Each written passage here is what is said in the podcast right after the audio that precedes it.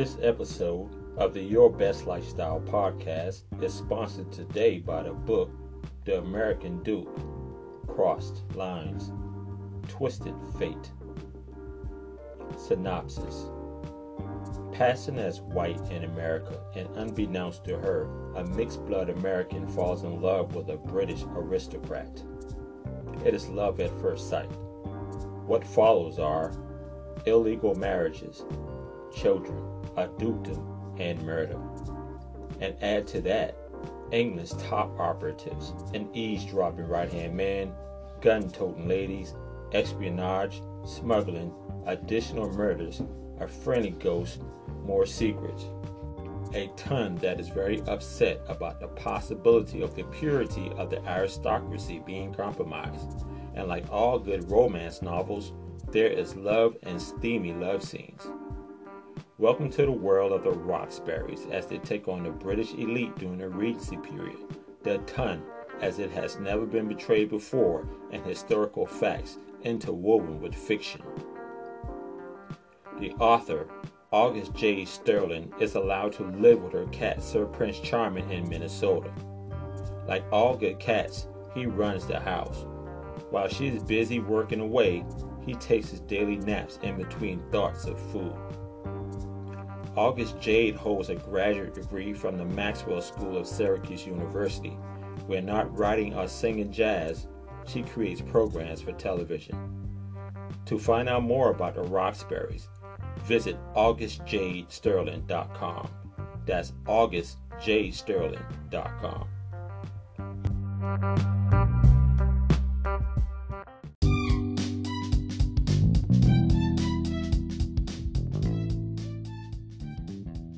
Welcome, welcome, welcome, welcome to another episode of the Your Best Lifestyles podcast. I am your host, Terrence Hutchinson.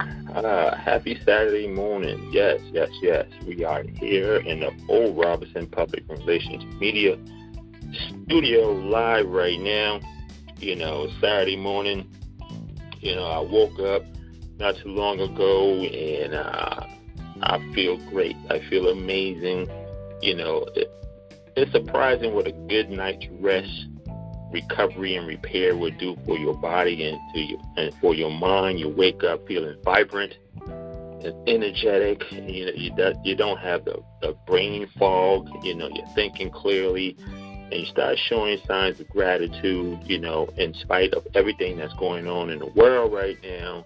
You know, you look around, you take deep breaths independently you know, things that, you know, a lot of people are not able to do right now, you know, because of COVID 19, which is the elephant in the room right now. So, you know, we're showing a lot of gratitude for this taking deep breaths from the diaphragm muscles. Man, feels really good. Um, you know, you're healthy, got a roof over your head, food on the table, you know, clothes on your back, you know, you're you're, you're very creative. You have passive income. You know, most people lost their their jobs. Over 60 million people last time I checked two weeks ago. You know, so um, a lot of people are struggling right now. So, you know, just to have extreme gratitude on um, health, because health is the new wealth. Health, well, health has always been wealth. You know, um, but just right now in these times, you know, just to have an abundance of wealth when it comes down to your health is everything right now. You know, um, you can always get money, you can always replace money, but you can't really replace that health as much, you know. And um, I listened to uh, the Steve Jobs last words, you know, the other day somebody sent me a message, but I heard it before, but you know, he was just, you know, he was saying, you know, that, that you know, just appreciate the things you have. You know, somebody may have a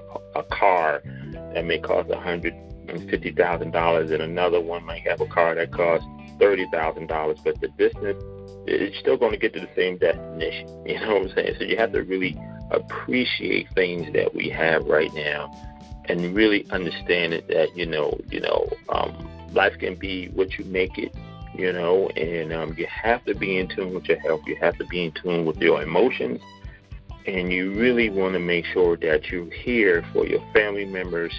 You know, so you don't become a liability to them. You become, you remain an asset to your family. Okay, so people are depending on you. So don't neglect your health. Don't neglect your life. Just keep pushing it through, okay?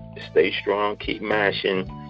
You know, uh, treat your mind and your body like a Ferrari and not a dump truck. This is the perfect time to do it, okay? Because, you know, a lot of people are leaving uh, this world as we speak because of this incident, uh, pandemic, and people leave every day and people are born every day okay but right now you know uh, a lot of people are just checking out of here so we want to make sure that you guys stay encouraged and motivated and inspired you know to take better care of yourself you know and uh, make sure that you understand your stress management uh, strategies and make sure that you control your stress levels because once you get super stressed, it's going to weaken your immune system anyway. Okay, if you're eating horribly, it's going to weaken your immune system anyway. So the things that we're trying to prevent, you know, as far as uh, a weak Im- immune system, we have to eat better, we have to work out, we have to control our stress levels. Okay, so make sure that things are not coming to infiltrate our, you know, immune system. You know, be able to fortify it and protect us from this pandemic. Okay. So anyway, I am Terrence Hudson. Welcome to another episode of the Your Best Lifestyles podcast. And you know, we're international, 53 countries, 1.3 million listeners. You know, Brazil, Ireland, India, uh, uh, Canada, um, Jamaica, South Africa. You know, oh my God, Nigeria. You know, you know, Japan. Yeah, they just logged on. So we appreciate everybody. We appreciate every for all our sponsors our advertisers, all our wonderful guests who've been pouring into the podcast, sharing some great information, some great nuggets, life changing uh, uh, nuggets that can really transform or has been transforming a lot of people's lives and really encourage them to self improve and doing um, assess, assess, assess assessment of them of their lives so they can become better versions of themselves. Okay, so you know, we really appreciate you guys, and we cannot do it without you. Um, the feedback is incredible. Um, the numbers look good. Thank you. Okay, and uh, this is something. This is therapy for us, especially for me. I'm able to talk and I'm able to share content from individuals from all over the world. Okay, and um, like right now, I got this amazing, amazing, amazing women woman on the line right now. Her name is Mrs.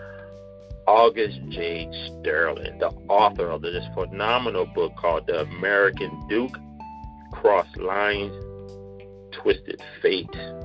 Oh my God. I was reading synopsis of it. Just like wow, this this. I'm just gonna let her get into it. Let me let me tell you a little bit about the author. August Jade Sterling. August Jade Sterling is allowed to live with her cat, Sir Prince Charming, in Minnesota. Like all good cats, he runs the house. While she's busy working away, he takes his daily naps in between thoughts of food. August Jade holds a graduate degree from the Maxwell School at Syracuse University. When she's not writing or singing jazz, she creates uh, programs for television. Okay, so uh, Miss Jade, are you there? Miss Sterling, are you there? I am there, and forget the miss. Uh, it's August Jade or August, okay? I have 31 say miss. Yeah, you know, I, it, you know, I was, I was, I was raised with manners, so you know, um, I always put handles on people's name when they come onto the podcast. It's just a sign of respect until somebody shuts me down like you just did. it's August Jade, and I understand and appreciate the manners. First of all, thank you for having me. Thanking, thank you for an incredible introduction, and thank you for those who are tuning in. And he says it's an incredible story.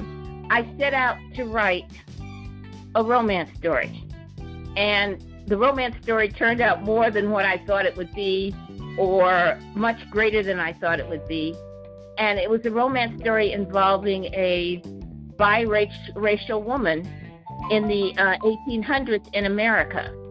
And as most of you know, in America, interrace marriages were not allowed at that time.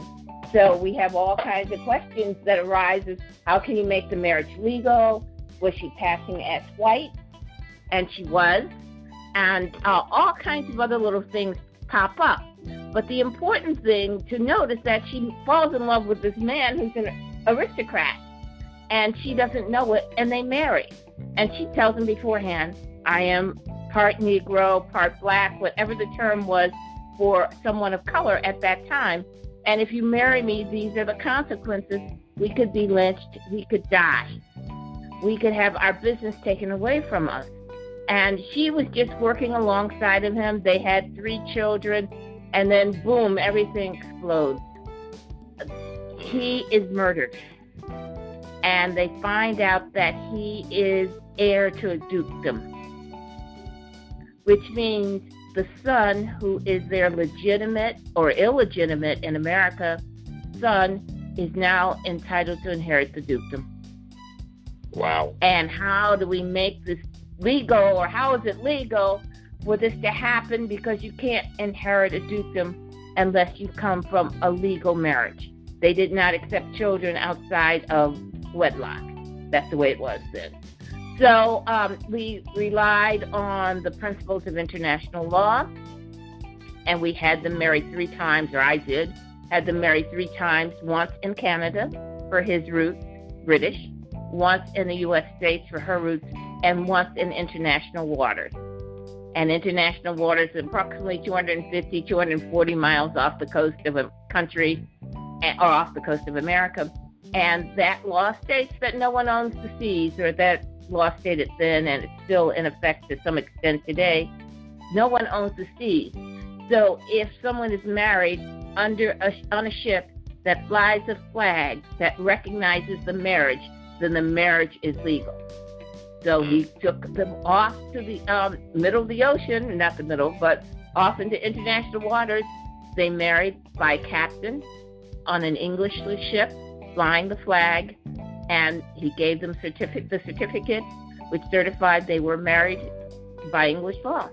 So when he's married and they eventually get to England, um, the marriage is recognized or had been recognized as legal before the guy died because they had been communicating with his brother or the two brothers had been communicating, the one who was killed and the one who was the current duke. They had been communicating and um, they made sure everything was in order. So obviously, we have this biracial son who is now a part of the aristocracy, and people are a little upset because theoretically, we think the aristocracy was meant for those who were uh, of European blood or white. And that's what we have historically thought. We forget about all the African queens and kings and things of that nature.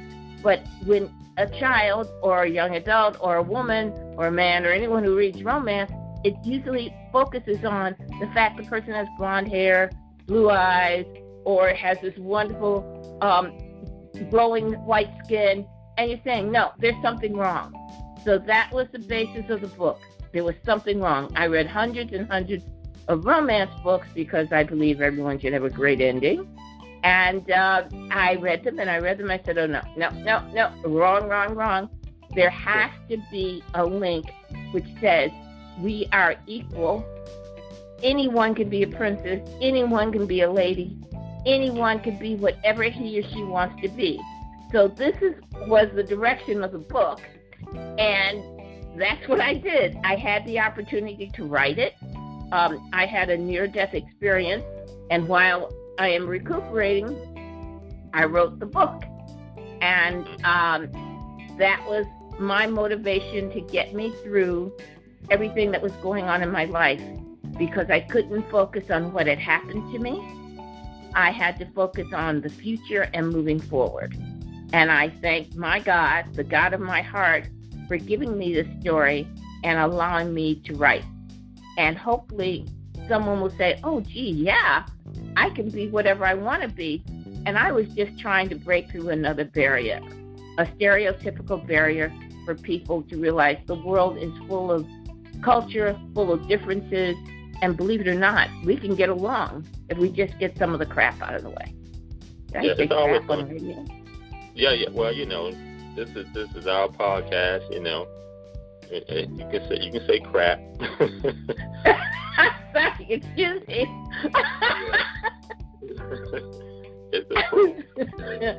so that's where this whole start. Well, I shouldn't say it started there. Years ago, um, I used to eavesdrop because no one would never tell me anything in the family. So I'd get up at uh, 10 or 11 o'clock at night. And I once heard my parents discussing my Aunt Susie.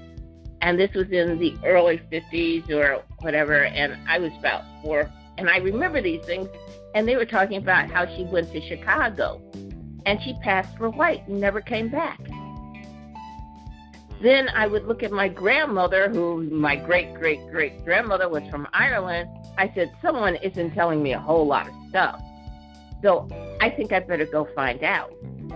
And I did my research, I did my DNA, and I found out that I'm basically British with some Irish, um, some Eastern European Jewish blood, some Pakistani blood, and also blood from um, the Cameroon. And so I'm saying, okay, I'm this mix. I'm not black, I'm not white, I'm not purple, I'm not striped, I'm not polka dot. I am a wonderful person. I am just the way I am. There are stories to be told, and we have to get them out there. So people don't put themselves in little boxes and say, I'm this or that. They say, I can be anything I want to be as long as it's legal, moral, and correct. Right. And that's what doing, life is about. And while doing that, you liberate yourself from being ever put in a box. You, you're correct, Tara. You are so correct. That is our problem. We keep putting people in these boxes and keep saying you're this or you're that. I read an article and it said that um, in every American, this may not be right, but it's probably close to being right. Every black American that was born in this country, um, they probably have 16.9% European blood or more. And that was due to the brutality of slavery. Slavery was brutal. But also, what we forget is that most people are biracial. It's not a new term. It is a term that comes out and says, "Well, well, that's a biracial, that's a biracial person." It is what most Americans are: the black color, brown color, or whatever the skin tone is. That's what they are. They are biracial. When we start realizing that we're mixed, then maybe we could take another perspective on this whole thing about race. We are all one. That's number one. Number two, does it really matter whether you're purple, striped, plaid? Does it matter as long as you have a good heart? I agree. And that's um, what is it? I, when I grew up, I grew up in a small, uh, medium-sized town, um, Charleston, South Carolina. And the only thing I knew was, you know, um, African American over here, Caucasians over there. It wasn't, it wasn't really no in between. thing. then when I moved to upstate New York, I realized there was a whole met, uh, melting pot. I met people from every culture, every ethnic group. I tried different foods, um, cuisines. I listened to different religions, and that opened my world up. As an 18 year old young man, I was like, wow, this is a whole new world. Um, do you think that people need to to uh, explore more of different environments and cultures to really get out of that box. You know, some people in certain cultures and neighborhoods, they're so, you know, uh, boxed in that if you introduce them to anything else, they probably won't believe it. How important is it for, especially today with young adults, to really, really educate themselves and explore different cultures to really free them, uh, liberate themselves from being put in a box? How important do you think that is? It's so important in order to get along in this world. I do not like hearing things like, well, do you know that one over there is black or that one over there is from Pakistan or that one's from India? Who cares? The point is this unless you explore the world, I know we can't travel now, but unless you explore the world and open that mind, which is a gift, your life is the gift you're giving to the world. How you use it is up to you. So open that mind and see what's there. By boxing people, we usually box them in terms of uh, we put constraints on them, as in education, as in what they can do, what they can't do. I personally, I personally believe everyone is a genius. Now, your genius might not be my genius. Someone else's genius might not be theirs, but you have a genius. And we forget to develop that because we're so concerned. Well, I should be a doctor, I should be a lawyer, I should be an engineer, architect, I should be a performer. Uh, pardon me. Can someone cook me a great meal? Can someone, you know, I mean, what is this? You are valued by what you think of yourself. Yeah. And ways to help yourself think better of yourself. I'm sorry. What were you saying? I said, no, I agree with you. So if you open your mind or get out and see different things, suddenly that world is there.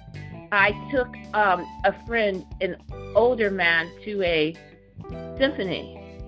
That was his first symphony, and he's like 60 some years old. And I'm saying, how did he miss a symphony? But again, see how stupid I was? I almost judged him. He missed it because he didn't have the opportunity to get there. You took him, so that's a great thing. But the point is, just those little steps. And it may be uncomfortable, it may be a little weird. This isn't the way we do it. That's correct. That's the way someone else do it, does it? And because it's someone else, that doesn't mean it's right or wrong. It means that's their approach to life. Your, or I believe our point of view is this keep yourself open to experience the better things in life. I don't mean the drugs, because you can always do that. And you're right, you can always get money. Keep yourself open for the better things in life. Associate with people who are going to help you. And that's hard sometimes because many people live in neighborhoods, like you said, that are confined. They have certain things going on in the neighborhood. The dynamics of the neighborhood might not allow it. The friends might not allow it. And if you step out of the box, especially if you're a teenager and you aren't doing what your friends are doing, you know, you're kind of ostracized and you aren't popular, but that's okay. This too will pass. Be all you can be and pick up a little bit because the little bits add up to bigger bits. And bigger Oh, bits yeah. add up to still bigger bits. And suddenly you're a person of the world. And I remember my father telling us when we were growing up that he wanted us to be citizens of the world. Not citizens of this town or citizens or place, citizens of the world. He said he always told us several things. Always smile. There's always room for improvement. And be nice. There's no need to be cruel. There's no need to be selfish. And no, you have to take care of yourself and you know, you want to be able to be with your family and do things of that nature. But you have to keep your mind open. And if you don't keep it open, you're going to live in a closed box. You're going to be that person who, at the age of 60, hadn't left the county that you lived in all your life, or you haven't left the state. Go explore. And if you're cautious, go with friends, go on a tour. Just go and see what the world has to offer. Gee, you know, we're looking at the next Mozart, we're looking at the next um, Jay Z, we're looking at all kinds of things, but be open for it because it's there and you have to grab it. I didn't say it was easy. Yeah, it, it's not going to be easy, but you have to have, and I agree with you as far as like keeping your mind open. What would you say to people who have a set mindset and not a growth mindset to really to experience the world, becoming a citizen of the world, or getting out of their comfort zone? So many people, you know, are paralyzed. They are afraid to get off their stoop. They are afraid to leave their country, their, their, their neighborhood what would you say to them? Because some people, you know, like you just said, you could be 60 plus years old and haven't experienced nothing because you have a set mindset, and all of a sudden you're on your deathbed, and then you're talking about, I should have did this, I should have did that, I should have traveled, I should have wrote write that book, I should have, you know what I'm saying? What would you say to people to get out of that set mindset? Now that is probably our number one problem, a set mindset. Because most people who are there are afraid to. They will tell you or give you every excuse in the world and say, Come on, let's go, let's do this. Um, but it's when they're older, and I mean over 35, 40, it's difficult. So you take it step by step. For example, I um, had lunch with a friend. The friend had never been to an Indian, East Indian restaurant experience. We go, we do that one little step to get him out of his closed mindset. Now, his closed mi- mindset is this I am right, you are always wrong. Pardon me? okay, I got it. And it makes for some very terse conversations because the person doesn't realize that they're just slamming everything. They're stuck probably in the um, 70s, can't move. And but it's the overtone that I am right. And then the person would impose religion on top of that. And you know, if my if this is religious, this is good, it's right, so therefore I'm right.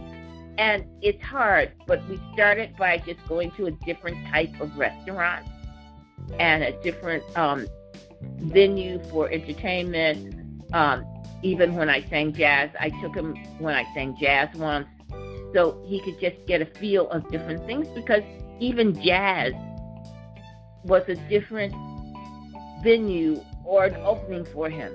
So I think it's not so much as talking, it's maybe a little doing and then maybe talking. Mm-hmm. Because people have to be, like you said, less afraid to step out of their comfort zone. And this is stepping out of your comfort zone. And if you have been raised a certain way, which most of us were, and you psychologically you can't go against how your parents taught you. So how do you change that cognitive cognitive behavior piece and move forward in life?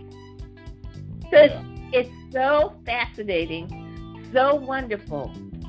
But if people just started, as you said, just keep your mind, and I said, a little open and let some other things filter through. But go for the good things, not the bad things. Because you can always hang out in the street corner and get arrested. Yeah, and that's no fun. Nope, no, we can do that five times a day. But that is not what you want. What you want is for that genius in you to come out. I want to see that next Picasso. I want to see you dancing on a stage in Europe. I have friends who sing opera throughout Europe. I have friends who are doctors. I have friends who are lawyers. I have sisters who are doctors and lawyers. Oh, what am I saying? They're my friends. But the thing is, they had an opportunity to explore. Was it easy? No. Is it easy? No. But you just yeah. keep exploring and just keep saying, okay, I can do this, I can do this the right way. And maybe along the way, I can help someone. And maybe not. Right. But I'm open to that too. Well, I, I think that you're in a great position to help people, you know, because I'm listening to you, and obviously you have a, um, a, a, a, brilliant mind, a brilliant way of looking at things. You have a, a growth mindset. And earlier you said that you had um, a health issue in your life, but during that downtime of recovering and repairing yourself, you wrote the book. Okay, so that tells me right there that you didn't let the health scare you know, paralyze you mentally or emotionally or even physically, you're still able to put out a great book. Now, I'm reading the, the book synopsis, and I'm like, wow. You know, I'm very interested in the book because, okay, can I just, I'm just going to read the book synopsis, okay? okay. okay, good. Okay, so synopsis of the book The American Duke, Cross Lines, Twisted Fate by August Jade Sterling. Okay.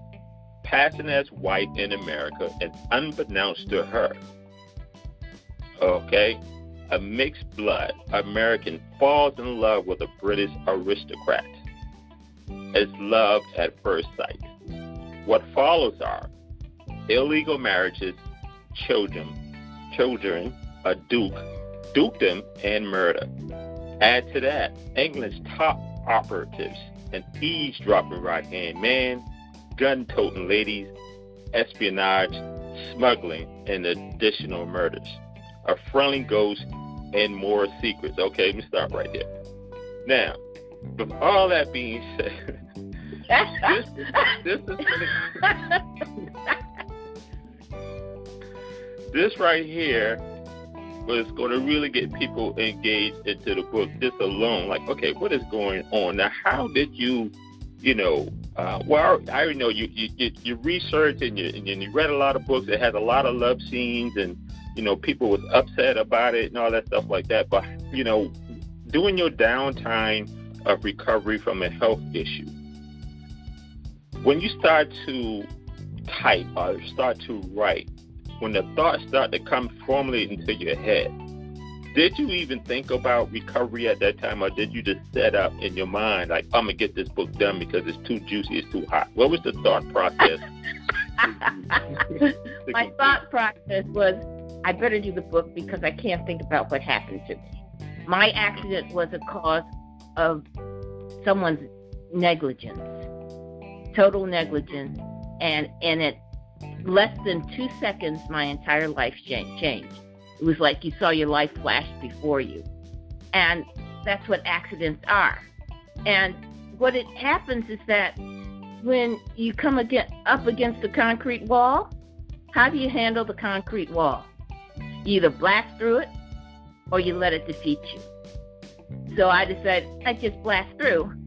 And um, I didn't think about recovery. I thought about like I have some I have something to do. It keeps my mind busy. It keeps me engaged. And you should have heard my friends. They were laughing. They were saying, "Oh no, she'll never do this. She'll never get it right." I don't know if I have it right, but I did it. and it was amazing. And I finished it. And as we talk, I would sit and talk to the person who um, helped me through the PTSD part of this problem, post traumatic mm. stress. And uh, she said the same thing. She said, Most people don't write books when they're recovering. I said, Well, that's the only way I could recover. And the doctor wow. said, or one of my doctors said, Most people don't laugh. I said, This is what God dealt me. This is the hand I have. I have choices. Either make the hand a royal flush or go down the tubes. And I think that is the choice most of us have in life. Either make it a royal flush or you go down the tube. Do I expect to be famous? Probably not. That's okay. I have my life. I have a book that I've written. I love. I'm in the middle of the sequel, and I love that. And you just keep going because if you lean into something that's right, or you have an anchor that's correct, or if you're spiritual, you're going to get there. But it's your story, your journey, and when something happens like the concrete wall code comes up, decide how to blast through. Forget about the downside, forget about the downers. As you were saying in your introduction, it's about life. It's that mind, body, soul connection. And people need to understand that because you never let anyone or any event defeat you. If you do, you'll go right down the tube. And yes, again, let me repeat, it's not easy. do you think I wanted to get out of bed when the pain was so bad I couldn't see? I couldn't see. It was so bad. There was a time when, literally speaking, it was a blinding pain. But okay, it's over. It's done. And you do the things that you do and you want to do. I wanted to learn how to sing jazz. So uh, before this happened, I just went to class and I learned and I learned and I learned. Will I ever be Ella Fitzgerald or Sarah Vaughan? No, but I would like to. but it's not going to happen. But I'm perfectly fine as August Jade Sterling. yeah. But and you know, no you know, competition with anyone. It's about right. you right. It's always about you, and you you, you got to keep looking forward and stay focused on you. You can't look from side to side at what everybody else is doing because at the end of the day, um, if you're on your deathbed, you know you're gonna have to look up. I I, I listened to this thing. Uh, I forgot. Uh, it's a motivational speech, but Les Brown, and he was like, people on their deathbed and they're in their gifts, uh, be standing over them, saying, you know, we're going to have to die with you because you didn't write us, you didn't expose us, you didn't put us out there. So all your gifts and talents and everything that you thought you should have put out is going to die with you right there. And um, you have, you know, you did, you're doing jazz, you wrote this amazing book, and you're in the middle of the sequel. Now, if something should happen to you today, Jay, your book will live past you. Okay, it's going to be um, uh, uh, iconic to your family members. It's going to last forever. Out there right now, you know. So they'd be like, "Who is Jade? Uh, August Jade Sterling?" She's "Oh, she was a jazz singer. She was a graduate from of the Maxwell School of Syracuse University. She wrote this amazing book, The American Duke." Da da da da. You know, so you know you have to take chances. Like you just said, if your back is against a concrete wall, you're going to have to you know, break down that wall. You're gonna have to transform your mind and your body and your thought process into a bulldozer or just blast through that wall. And so many people just get paralyzed and they're not able to get through that wall and they hit a plateau and all of a sudden 10 years done pass them by and they are stuck. You know what I'm saying? So I want to, you know, I want to say thank you for, you know, um, the inspiration because sometimes even with the COVID-19 that's going on right now, a lot of people are paralyzed emotionally and, psychologically right now. They cannot move. So they may they may find it's time to they write a book, but they still just got a mental block. Now, you the pages in your book is like 272 pages long. How long did it take you to complete the book, August? When I started focusing, it went very quickly. And when I mean quickly, maybe a year, year and a half. I did research and I did research and I wanted it to be correct because I knew there would be some opposition, and there was immediately um, regarding the fact that the Irish women were slaves. Most people were taught in school that the Irish women were indentured servants. There were indentured servants. An indentured, indentured servant was someone the father sold to uh, someone in America, and that person would come over to America and work until the debt was paid to the family. Many times they didn't get back to Ireland. But there were Irish slaves, and at some point in time, the slave traders discovered that the Irish women were less expensive than the African women. So they jumped on the opportunity to buy Irish uh, women into slavery and slavery, don't let anyone fool you, was horrible. Horrible, horrible, horrible. People have this glorified idea about slavery. No, people were beaten, they were um, misused, they were abused, they were worked long hours, they didn't care. They slave owners had the right to do whatever they wanted to do with these slaves. And they brought these women from Ireland and they bought them to um, reproduce with the African slaves. That was their that was one of the main purposes because each piece of human body or each human body became a piece of property.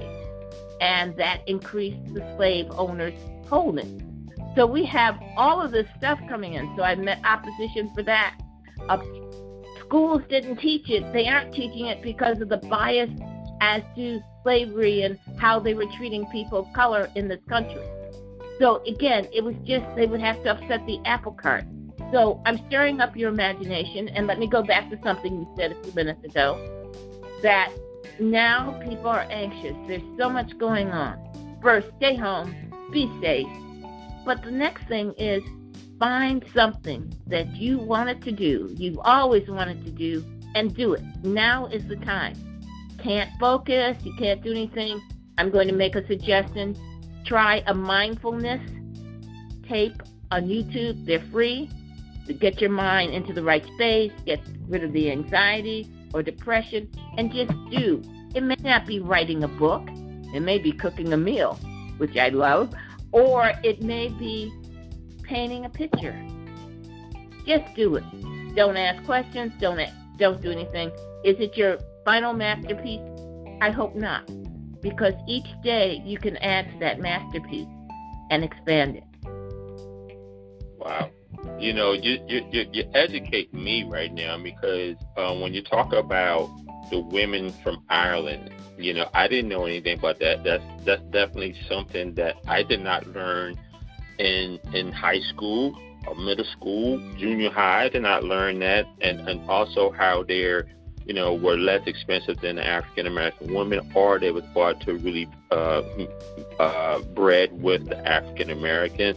Like all that is new information to me. I'm sitting here and I'm listening to you. I'm like, hmm, I didn't know that. I never even knew that. You know, um, uh, most people, some people from Ireland were even slaves. That's not was not ever taught or even on my radar, even even phantom thinking. You know, when I think about slavery, I think about the African American experience, or I think about the uh, the Jewish culture, what they went through, but nothing on the out of Ireland. And, and you know, even when I find out about most Chinese people back in the day, you know, they had their situations. Then the Indians, I learned yes, about those. You know, but um, you know, a lot of this. I'm sitting here, I'm so curious about. It. I'm like, wow, that's that's that's that's really heavy. So you know, I think that you know now that I'm getting a good look into the book synopsis and I'm actually talking to you about it, that's you know you're opening my mind. Once again, you're opening my mind of you know learning and exploring and really really you know opening my world to different information and cultures and I wonder what it was like back then for even an Ireland uh, uh, culture as well. I, I'm pretty sure it was stressful, you know, and uh, it's just crazy, you know. So this this walk us through the world of the Roxburghs right now. How they take. Oh, the Roxburghs rock. the Roxburghs rock. First of all, these are incredible people. What happens one day you're you think you're white in America at a time when white was supposed to be um, the only quote, quote unquote thing that counted, and that's not true. So you're white one day, and the next day you find out you're a mixed breed. Mm. And that brings your world to what? yeah. What are you trying to tell me? I was not, and now I was, I, I, I mean, I can't even function because there's nowhere to function. I've been stripped of all my rights by my mother uttering six words. And those six words made me a person at that time. They weren't called black, they were called Negroes. Um, that made me a Negro. That means I have no rights, I have nothing. And if anyone finds out, I'm going to be lynched or sold into slavery and you're saying, oh my God, first of all, that's a lot to digest. Secondly, you're angry. Why didn't my parents tell me? They couldn't tell you because they had to protect you. So now we have this instant impact of, oh, I'm not what I thought I was. I am now a Duke, and I've got to get out of here in order to survive. So the Roxburghs get on a boat, and of course, there's love between the sister and one of the top operatives they get on a boat, they get to England, and there is obviously a spy within the spies. And uh, the Duke, the current Duke, which is Star, the son, is shot. And you're in this carriage speeding, trying to get to London, trying to save the current Duke. And you're sitting there, and one of the operatives looks down, and the women have their pistols out, primed and ready. They will shoot anything and they're ready to go. and, and then you get, and then they look at you like, "Are you crazy? This is what we do. We protect our own." And they get to London, and they're rejected by a lot of the ton. And then there's some good friends that come to their rescue, and then there more. There's more murder, and suddenly they find out they own another shipping company, which they knew, but they find out they're also in the business of opium, smuggling opium, and espionage. So, you know, you have all these people coming together, and there's spies within Whitehall. Um, there's there's the top head operative who is just a workaholic, and there's love that blooms. People who are open, especially the um, the daughters and and also the mother, they're open, but they meet opposition, but they don't let the opposition stop they yeah. find a way to get around it, and they now, find a way to get around it legally. Right, right, right. Now, August. I must say, mm-hmm. I watched the book trailer on YouTube. This need to be a movie. Have you thought about that? I know. You have any connections? I, I know. I know people, but this needs to be. I'm, I'm, you know, I'm watching the trailer, and I said, okay, this is like I'll see. I will watch. If this was a movie, I will watch it. I will watch it because I'm into stuff like that. I like the old, and I love, you know, the the, the whole concept of it. So, if, you know, this needs to be a movie. You need to really need to look into that. Well, I thank you for that compliment. The important thing, the message of the book is, whoever you are, be it, but be it to the best of your ability. That's the real message of the book. I don't want to hear about well, they wouldn't let me do it because. Find you found you found the concrete wall. Find the way to get through it, and um, people will do it to you. And we see it all the time. We see it, and but we don't articulate it. We see it in women. They don't get the same salary as salary as men. Why not? You're doing the same work. But I'm saying you have to look at things and say, okay, I am who I am this is my contribution to the world and myself. But I know who I am. And that's the other thing. Piece of all this is knowing who you are. Never be ashamed of who you are. Always be who you are. I don't care if you're the poorest person on the block. That doesn't mean you have to be poor for the rest of your life. Nothing means anything. It means what everything means is what you make of yourself. Go do it.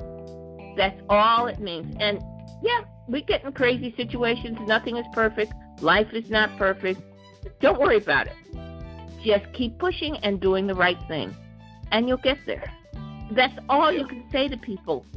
And you love them and you watch them. And we were talking earlier about my friend, and I think about all the heartache he's going through. He's an ER doctor at Kings County.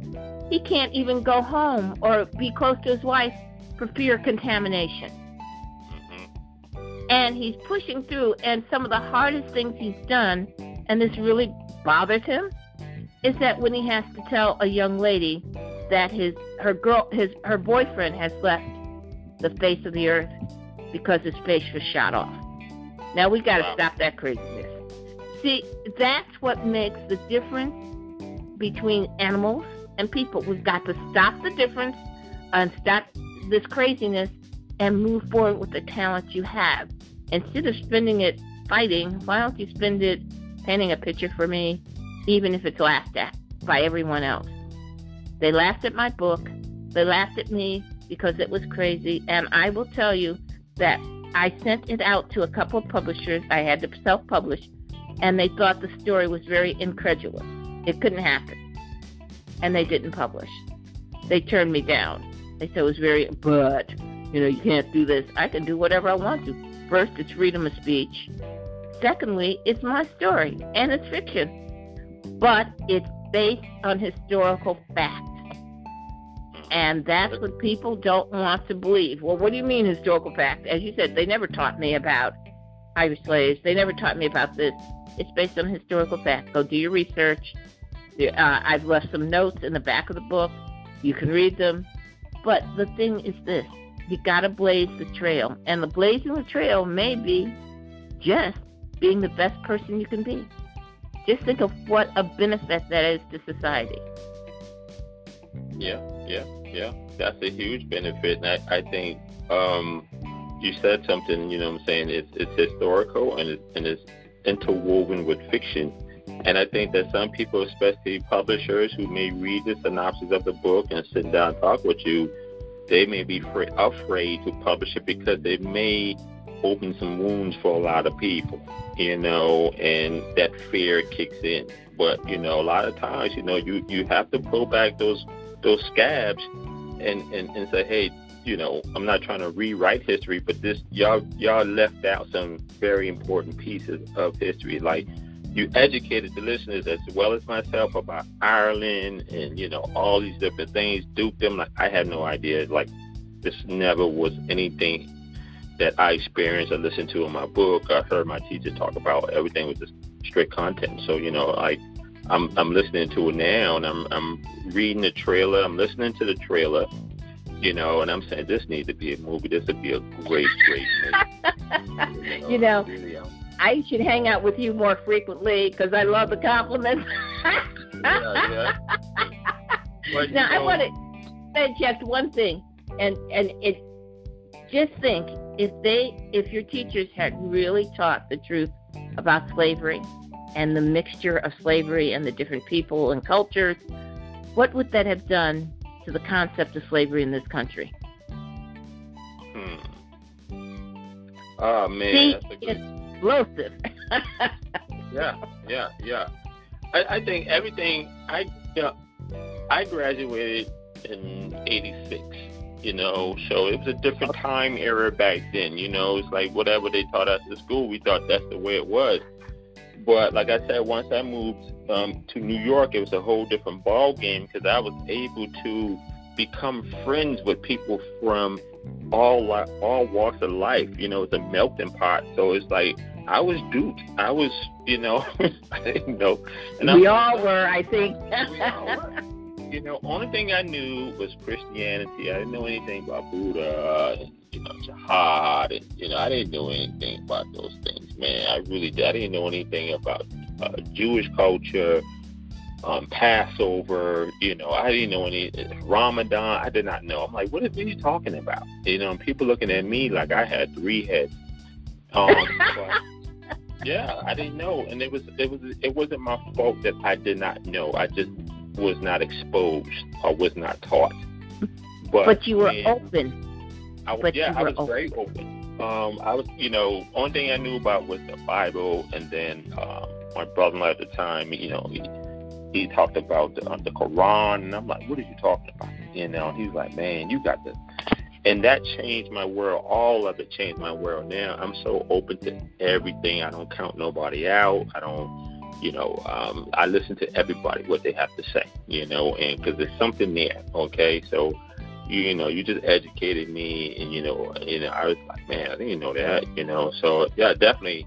Once once people start the same things that's going to stimulate my uh, my mind, then now I'm open to it. You know, I'm like, okay, that's uh, that's different, you know. So you have great reviews on the book. I'm just going to read one here. It says the American Duke Cross Lines, Twisted Fate brings an exceptional variation to historical romance. August Jade Sterling not only has one of England's aristocrats born in North America, but he is also mixed blood with a slave. Ooh, you know, and um, that's that's that's a review. Okay, so that was it. Yep, yep, that was it. Yeah, you know, and there's so many people. I know a lot of people. I grew up with people um, who were lighter than I was, and you know, at the time in the '80s, that was a popular thing. You know, to be light skinned. You know, we we all did our bleaching, and you know, we tried different ways to have curly hair. You know, because we that was the thing, and then all of a sudden that went out of style. You know, and um, so it was this. We learned to embrace our, our dark skin no more. Now we we are so mixed now all over the place. Everybody is mixed with something right about now. You know, that's and, true. Um, I mean, I don't care who you are, you mix with something. You know, and when I stayed in New York, I was like, I, I dated everybody because I was fascinated. I was young. I was like, oh, I'm she's she's Italian, you know, she's, she's you know, I dated everybody. I was I just wanted to know, and that's how I learned because I was my, my father was that way. So you know, I learned from him, staying with him, watching him, and you know what I'm saying. So it's like now that I'm reading the synopsis of the book, and I'm able to talk to you a little bit more about the book. Now I have a better understanding of what the book is, who you are as an author, as a woman, you know, your history, your background, why you wrote the book you know, it's very empowering, man, because, you know, some people, like we said, you, you hit that, you're back against the wall and, you know, with a health issue. And people, they only just stay stuck, and you did not. And you created a, a great um, book that I think is going to, you know, go a lot of places, you know, and, um, I mean, great job. You know, it's like definitely inspiring, you know. Well, thank you. but one thing I would like to leave with your listeners is that you touched upon it. Just remember everything is a pot of gold. Don't discount one thing. Everything is a pot of gold. It may be a not pleasant experience at the time, but there is a pot of gold when you look at it and assess, reassess, and say, okay, how do I move forward? And every person you meet is a pot of gold. You may not be the best friend with that person, but they also have something to offer, um, or they all the people have something to offer. So never discount anything, and look at it as a pot of gold. That's amazing because I was just saying the other day when people talking about, oh, this pandemic is going crazy, and I would say, yeah, but you have to look at the blessing in it. You got to look at the silver lining that it could present itself for you. You know, you got to take away the, the fear and all the news uh, propaganda, and then look at it as how can it better serve you? How can you create something from this? What is the blessing? in it for you? Is it forcing you to uh, self improve, take personal inventory? Is it forcing you to be more productive in your personal or your professional life? Is it forcing you to write that book that you said you was going to write, or even start that business that you want to start? Even though you've been laid off from your job that you didn't like anyway, you didn't like coworkers anyway, so now you you got laid off. So, you know, what's the blessing in it? You're so funny. You're right. When people say, I've, I've let off, yep, hate, you hate it going. Every morning you got up and just, I hate going there. Now you have a chance to move forward. Now you really have a chance. But again, because of the boxes, we don't think like that. Oh, the boxes, the boxes. Okay, so let's talk about the boxes right quick because we got some, you got some time. Let's talk, okay? We're not on no time scale. I think we got a few more minutes. Okay, let's talk about the box. What people need to realize. Okay, so you go, you go, you go home. You're in a box. You watch TV. You're in a box. You know, you go in the refrigerator. You're in a box. Okay, you go to sleep. It's a box. You go, you go, get in your car. It's a box you go to your cubicle, it's a box. you're in boxes. yeah, you're in boxes. You have to find ways to liberate yourself out of the box. Now, the human species is the only species that is able to build a cage, put themselves in, lock the cage, and throw away the key only species that does that. They do it out of fear. Maybe they do it out of protection. You know, um, whatever it is. Like you, you can get a big house and then you put a big old gate around your whole house. Like, what are you, what are you doing? Are you doing that to keep people out, or are you doing it to keep yourself in? You know what I'm saying? The way how you look at it. You know, I think that once you come out of that box, you're able to explore more possibilities and opportunities for yourself versus you know staying locked in. Um, most people want to start that business, but they're so focused on going to work at that cubicle or in that little office for major corporation. Don't get me wrong, that's your thing. Go ahead do it. But are you really happy?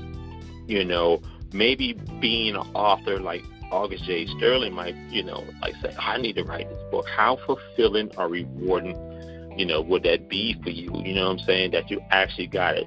So, with that being said, August, what was the feeling like when you first got your published copy in your hand? Describe that feeling when you first got it. So, you know what? what was that feeling? I got down on my knees and said, Thank you. Number one. And then I cried. Then I called my sister, who lives in Hilton Head, South Carolina. Mm-hmm. And I called my sister and she said, I'm so proud of you. It took her uh, about six weeks before she read it, and I, you know, I didn't appreciate that. But it was that other feeling. I did it. I don't care what anyone said. I don't care if anyone said I couldn't do it. I did it. And that is a major step. When you say, I did it, not to the world, but to yourself, I did it. That gives you permission to move forward to the next step in your life. You see, all these are little stepping stones. And like you said, one bit leads to another bit, leads to another bit. I may be in that box and unhappy, but today, the only thing I can do to begin to break out of that box is do a self assessment. What is it that I really want? And then I find out that at 12, I wanted to be a fashion designer. Well, then I think I ought to see if there's any spots left for that. Or whatever there is. I frequently say if you go back to 12, 13, 14, 15, somewhere in there might be a clue as to what made you really happy. And then you begin to break out of the box. But I don't know if we can, most of us can't just go and blast out of the box. We have to look at it, take our little steps, and realize, oh, gee, I was in that little box in the center. I've moved closer to the edge. And then when you get on the edge, that's when I find the biggest breakthroughs come. When you're a little uncomfortable and you're on that edge and you just take that leap, let me tell you, that is probably the hardest but the most productive thing to do. That leap. And go now, do it. Leap, yeah, now that leap is the most terrifying for most people. Okay? Oh, they yeah. want to do it. they want to jump, but they got the, oh, what if I don't land on my feet? Or what if this and what if that? And then they paralyze their decision. They don't, they never jump. So now they just Well, stuck the- in. Right. And most, let's be very frank. You may not land on your feet the first time, nor the second, nor the third, but watch out for that fourth or fifth or sixth time. You land on your feet. You got it. You conquered it. Now let's keep going. But the wall can be very thick. And just think if you have no resources, you don't have any extra money, you don't have money, you don't have a real house to live in. How would you handle this if you really had no place to live? And your main concern was just getting a shower every day.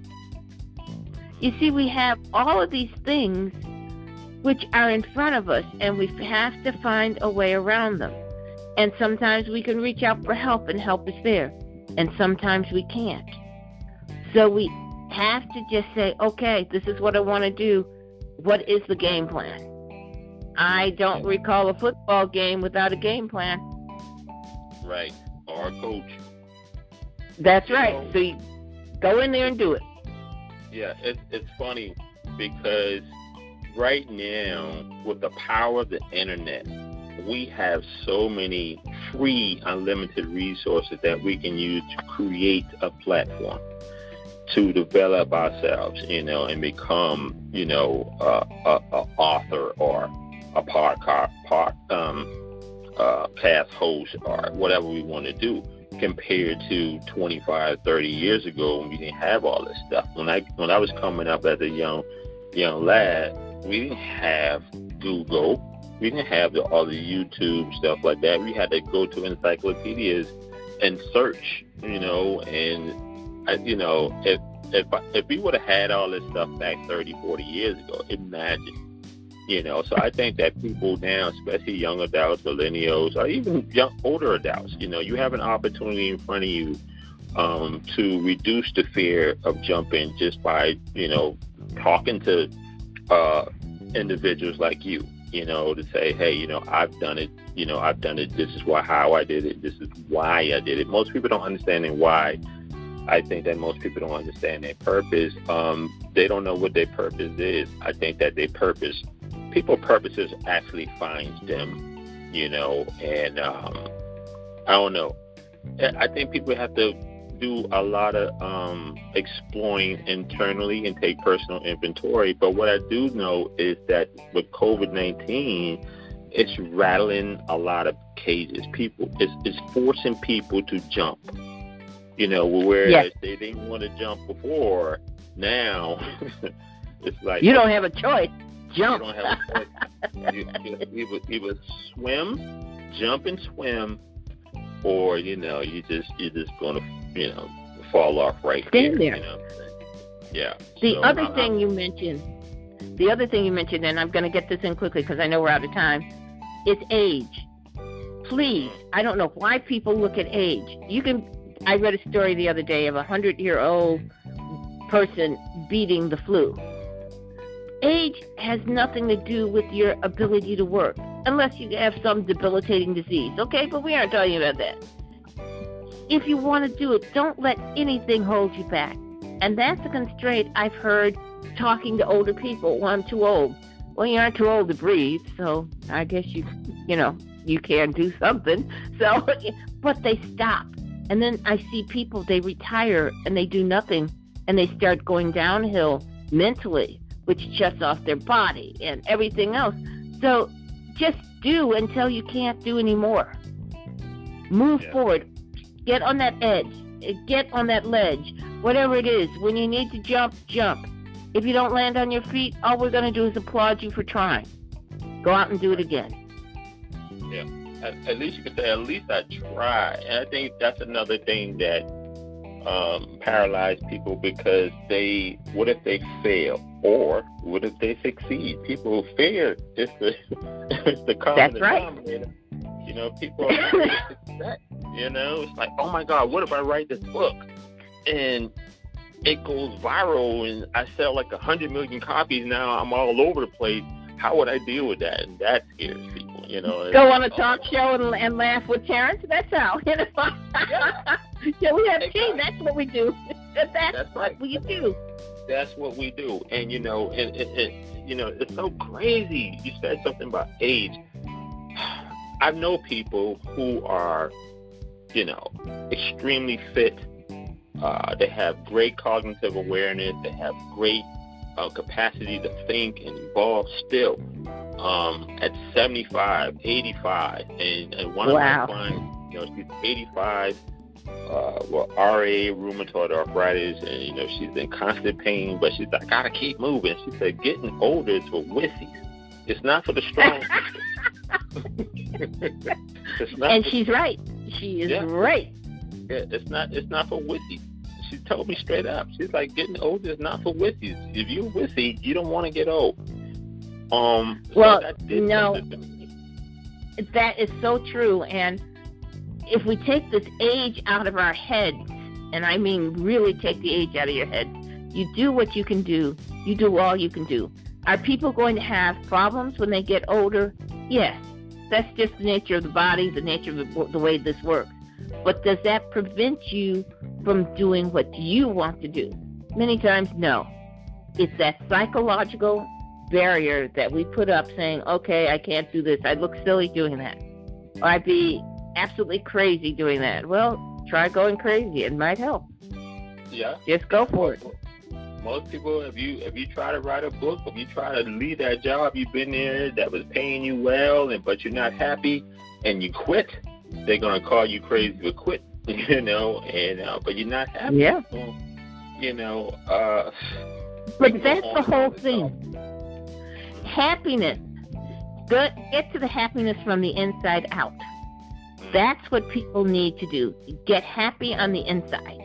Don't worry about what other people are thinking. You should care less about that because that's just saying, okay, you're boosting my ego or making me feel badly. Doesn't matter. Happiness on the inside, go for it. Quit trying and do. You know, well, you tried it, now do it again until you get it right. That's all. Very simple. Very complex, but very simple. That's it. So you hear it, ladies and gentlemen. Okay, this is the Your Best Lifestyle podcast right here on Apple, Google, Stitcher, TuneIn, um, iTunes, Anchor, you know, Spotify, you know, we here. And um, I love bringing individuals on like August Jade Sterling. You know, oh my God, what a great conversation from this lovely individual. I mean, she said a lot that really educated me and inspired me to keep going. She is the author of this amazing book, The American Duke Crossed Lines, Twisted Fate. Um, Google it, Go to Amazon, pick it up. Go to YouTube, look at the trailer for the book. Amazing trailer. This definitely need to be a movie. Okay, wow. Okay, I'll say that right now. this this this be something that I'll look at. Okay, so if you like action, drama, suspense, you know, espionage, you know, gun toting women, you know, drugs, you know, it has everything in there. you know, everything in there. You know, so you know, and, and, and I love women that that's in movies that's toting pistols. Okay, something about that. You know, that I'm like, oh, you see the gun she pulled out. You know, say, ah. so you know, I'm telling you, man. Um, August, you you you share so much insightful nuggets. Is there anything else that you want to share that you think that may make an impact on the listeners, and also tell everybody how they can find you okay? Whether it's your social media handles, website, everything like that. And um, okay. we close out. Well, first of all, thank you for having me on your program. Secondly, please keep listening to programs like this, everyone. Open up your mind. Become tremendous people. Become who you are. Please, we're going to have a better world if you do that. And if we don't have a better world, we're going to be in a lot of trouble. but we can make it better. Number, and then let me give you my website. That's the easiest way to reach me. They're still doing the social media media handles, but those will be there along with the Kindle book, um, which is coming next week, I believe.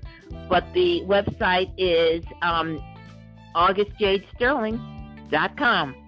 That's A U G U S T as in the month, J A D E as in the stone, and Sterling, S T E R L I N G, dot com. And that's where we are. I'll be glad to entertain your questions, um, try to answer them. I don't have all the answers. I just love the book. I loved writing it, and I love bringing people into the Roxburgh's world. And I love letting people know you can be whatever you want to be. And I don't care how high the mountain is, just keep climbing. Keep climbing. You heard it. You heard it. so uh, Karen, that, huh? Did you want to be a singer next? I, that, no, that's my girlfriend. She she does all the things. I need to put y'all together so y'all can do something. um, I, when you said your name, you say August as the month and Jade as the stone. I'm I was born in August. Okay, so it's like and and I like the stone jade, the jade stone. So it's like, hmm, there's something to her name. Okay, so you got a, a great presence there, just talking to you, um, reading the synopsis of the book, and looking at the trailer. You know, your willingness to uh, continue learning self improvement, even in the midst of you know growing older and everything that's going on. Your ability to share uh, tips and wisdom to jump off that cliff. You need to make changes in your life because if you stay there, you're going you're going to have a life full of regret. You know, so I really appreciate that. You really lift my Saturday morning. I'm, you know, I'm I'm like, oh, okay, I got to finish my third book now. You know, I got to get it done. Yeah. So that that it's inspiration for me. You know, it's very encouraging, motivation, motivational for me. So I really appreciate you taking time out of your productive morning. And uh, what else can I say? Just this this hold right quick for me. Okay, so um, August Jade Sterling. Remember the American Duke, Crossed Lines, Twisted Fate. Okay, you want to go look at this? Google it uh, go to her website, augustjadesterling.com. Go to uh, YouTube, punch that up, The American Duke, and see the trailer for the book, read the synopsis of the book. And if any of you movie producers out there who could be listening, uh, you know, interested in a, in a nice uh, a novel that you want to create a movie into, this is this would be heavy headed, but it's not for wussies now. You got to go and you got to be strong and get it done. not for wussies. Okay, so it's like if you want to make a movie, you know, don't don't listen to nobody say no, you shouldn't do this movie. You know, they they told Steven Spielberg not to put one of his first movies out, and look what look what it did with him. But you can't listen to the no no no. You know that one yes is what you need. Okay, so they told Tyler Perry No, it's not good enough. He slept in his car for, for months. You know, nobody showed up to his stuff, and now look what happened. So you know, you never know what you're going to create from your um, your thoughts or your and, and, and your intellectual property. Okay, so you know, put it out there, man. Put your material out there. Put your books out there. Put your movies out there. Write your memoirs, do your journals, whatever, whatever. Because you know, you know, when you die, you want to leave something somebody, your kids, grandkids can remember you by. I said, this is my grandmother. You know, she wrote this amazing book. She did this movie. You know, and she sung jazz. You know, she she graduated from school. You know, so you want to leave something to people that's going to um, remember you by. So, okay, so this is the Your Best Lifestyle podcast. Thank you guys, and um, my name is Terrence Hutchinson. If you want to be a guest, uh, advertise, even sponsor, you know, uh, product placement, you know, uh, commercials, just visit us, www.yourbestlifestyles.com, and I'll talk to you guys on the next time. Have a good weekend.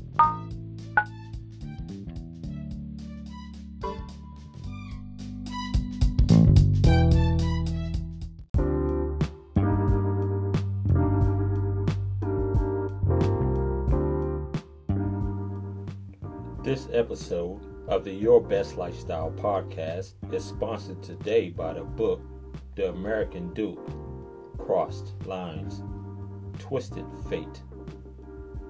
Synopsis Passing as white in America, and unbeknownst to her, a mixed blood American falls in love with a British aristocrat. It is love at first sight.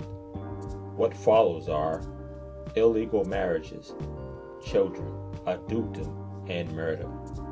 And add to that England's top operatives, an eavesdropping right hand man, gun toting ladies, espionage, smuggling, additional murders, a friendly ghost, more secrets. A ton that is very upset about the possibility of the purity of the aristocracy being compromised. And like all good romance novels, there is love and steamy love scenes. Welcome to the world of the Roxburghs as they take on the British elite during the Regency period. The ton, as it has never been betrayed before, and historical facts interwoven with fiction. The author, August Jade Sterling, is allowed to live with her cat, Sir Prince Charming, in Minnesota. Like all good cats, he runs the house. While she is busy working away, he takes his daily naps in between thoughts of food. August Jade holds a graduate degree from the Maxwell School of Syracuse University, where not writing or singing jazz, she creates programs for television. To find out more about the Roxburghs, visit augustjadesterling.com.